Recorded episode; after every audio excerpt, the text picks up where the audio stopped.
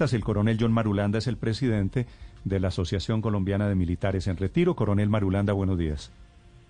Néstor, muy buenos días. Gracias por su espacio. ¿A ustedes, a los militares, les gusta esta propuesta de Petro?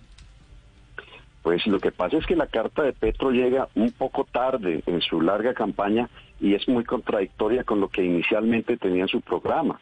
Él inicialmente decía que iba a revisar la situación de la asignación de retiro de todos nosotros los retirados y ahora dice que no, que se mantiene ese régimen especial de nosotros los retirados. También parece, señor, olvidar el señor Petro que lo del mercenarismo no es único y exclusivo de Colombia, mucho menos de los retirados.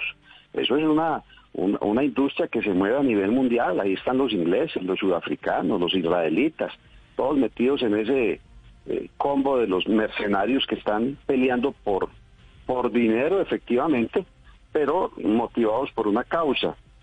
Y finalmente, las propuestas que él hace de mejoramiento de sanidad militar, y habla específicamente del hospital militar, eh, de vivienda, de clubes para esas son propuestas que hace rato se vienen desarrollando y actualmente están bajo el interés de la ley del veterano.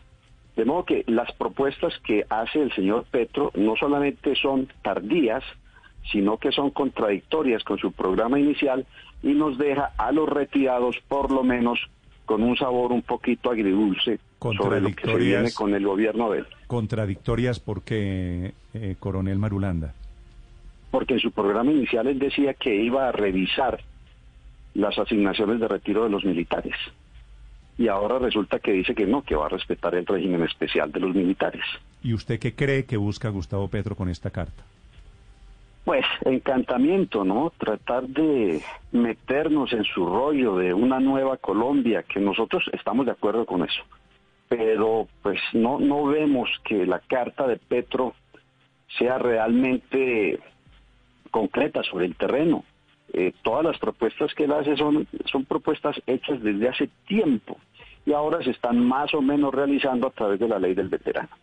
Sí frente a la modificación del esquema de ascensos, coronel Marulanda, ¿eso también está previsto hoy? ¿Eso también ya está en desarrollo o eso eh, podría ser novedoso frente a lo que propone Petro? No, no, no, no, no es tan novedoso como quisiéramos. Por supuesto que cualquier soldado, de acuerdo a sus capacidades, puede ascender a los grados inmediatamente superiores y por qué no llegar al generalato. Eso no es una, eh, una división social es una división funcional entre oficiales, suboficiales y soldados. Yo mismo que llegué al grado de coronel soy de clase media.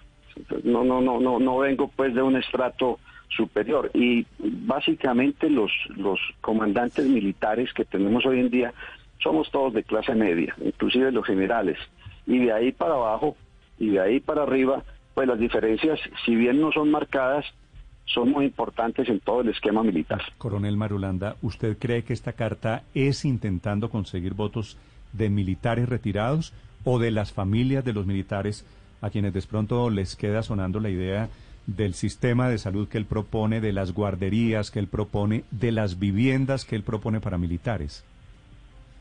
No nos cabe duda, no nos cabe duda. Este es otro encantamiento que él a última hora lanza a ver si logra captar esos 600 mil hombres y mujeres de las cuales él habla que conformamos las reservas.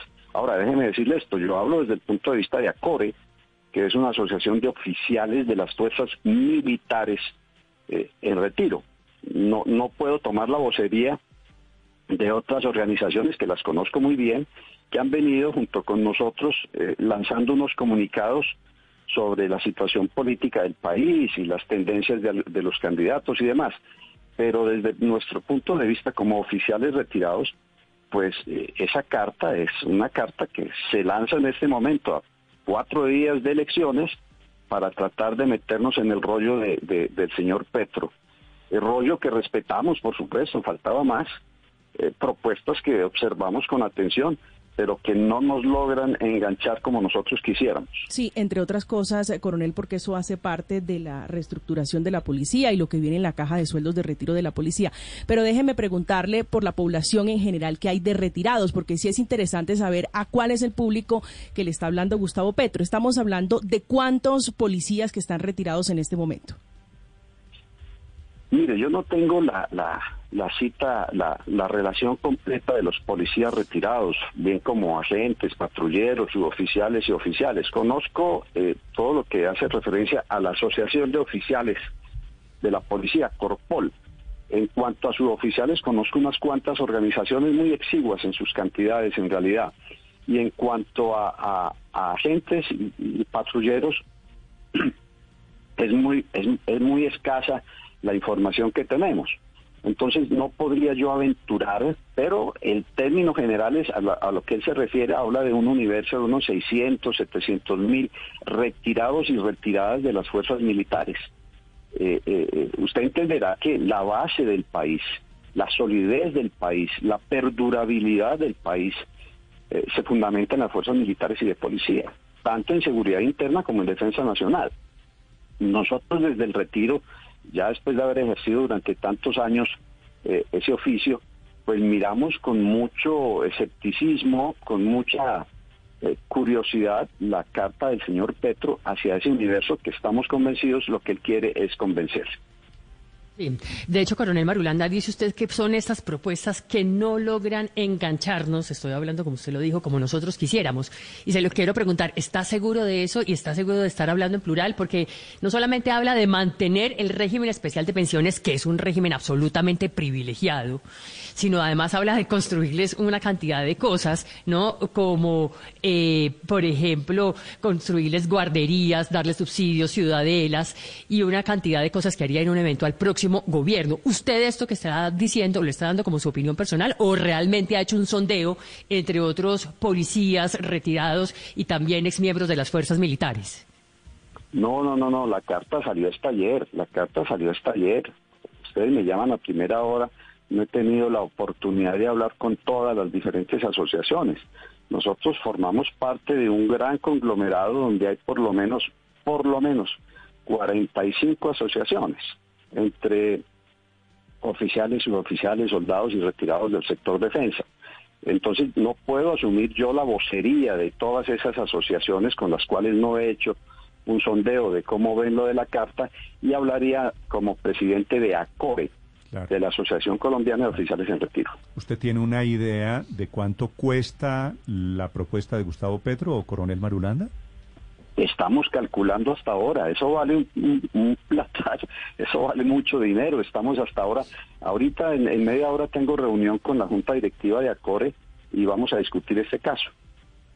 Ahí Gustavo Petro pone a propósito una carta de adhesión de unos militares, también allí jugando en el terreno de la seducción política, que es lo que hacen, por supuesto, los candidatos.